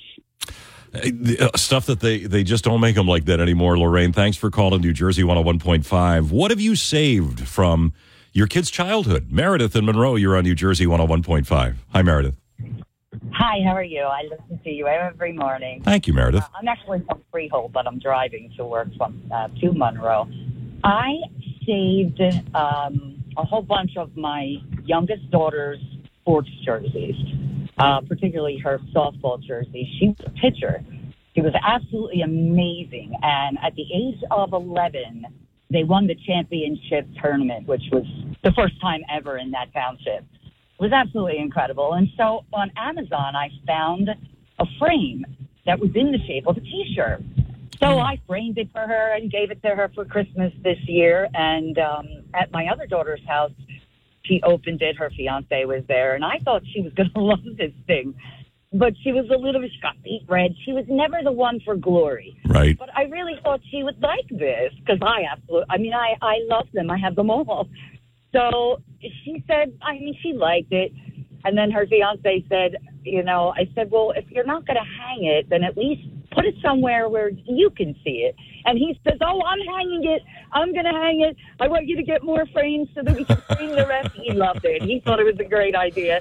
It was really funny. Oh, so that's it was awesome. I mean, I've saved so many other things as well, but that was just one that, I mean, how can you not save them? They're artwork. I mean, I used to I used to have bins in my basement. My husband thought I was out of my mind. Well, but it's and it's hard to get rid of that stuff, Meredith. I mean, it really is. I, you know, and, and you, it's hard to know what to keep and what to throw away, and that's why sometimes I think you know you almost have to bring the kids in and say, "Hey, do you want this? What did you save from your kids?" Or what do you wish you had saved? 1 800 283 1015. Linda B., hang on, and I'll be right with you after an update of traffic and weather next on New Jersey 101.5. 952 on New Jersey 101.5 as we're wrapping up talking to you about what you saved from your kid's childhood, the memories that you boxed up and put away. B in Manalapan, you're on New Jersey 101.5. Hi, B. Hi. Hi. What did you save, B? Can you hear me? Yep, I can. I didn't keep my son's Power Rangers. Oh, no. And when my son started investigating how much Power Rangers are worth, the white one was worth a thousand dollars, and he came to me and says, "Tell me you saved my Power Rangers." And I looked at him. I said, "No, I didn't." Oh, B. Yeah. Oh. yeah. That was something that he was crazy about. He had the the rubber ones for his bathtub, and he had the other ones that turn into things. Yeah, Oh, he was like a Power Ranger fanatic, and I can't believe I didn't keep it. I gave him to his cousin. Oh no. Well, now he has to work that out with his with his cousin. All right, B. Thanks for calling New Jersey 101.5. Yeah, my dad threw out all my Star Wars toys, all my Star Wars action figures into the trash when I moved out of the house. Linda in Piscataway, you're on New Jersey 101.5. Hi, Linda. Hi, I was calling because I have eight kids, and when you ask someone what they want to save, they have no idea when they're in their teens and early 20s what they're going to want to save. And then when they have kids, they want the things they told you they didn't want. No, of course. So I saved like all of their favorite stuffed animals and toys from when they were little, like a handful for each, and then their favorite set of storybooks. And now some of my kids have had kids, and I gave them those, and they were thrilled to have them. Uh, see, that's the best, right? Is that when there are grandkids now and it goes from a generation to a generation. I think that's wonderful, Linda. And I, I hope one day that that is, that is the case. Thanks for calling New Jersey 101.5. Um, Sal in Clinton, you're on New Jersey 101.5. Hi, Sal. Hi, how you doing today? Excellent. What'd you save? Well, we saved, um, my wife, I should say, saved, I think, every paper that my kids got back from school. We had bins of them. And we also saved all their beanie babies. Oh, are any of them worth anything? I, you know, probably, but uh, we never even investigated it. We lived in the same house for 32 years, and just recently we moved to Clinton, so we had to purge everything, and unfortunately, everything was purged. Uh, my wife did save the Dr. Seuss books that they had. Oh, great. She's a um, she's a secretary in a grammar school, and she brought them there. So at least those found a home. Oh, well, that's great. Yeah, I, uh, those are the types of things. And Sal, thanks for calling New Jersey 101.5. Those are the types of things that, you know, when when you can see your grandkids playing with the same toys that your kids were playing with or reading the same books or do I can't think of anything better than that. So thanks for sharing your stories. Bill Spadea will be back tomorrow. Uh, thanks for hanging out with Kristen and I. And Dennis and Judy are coming up next on New Jersey 101.5.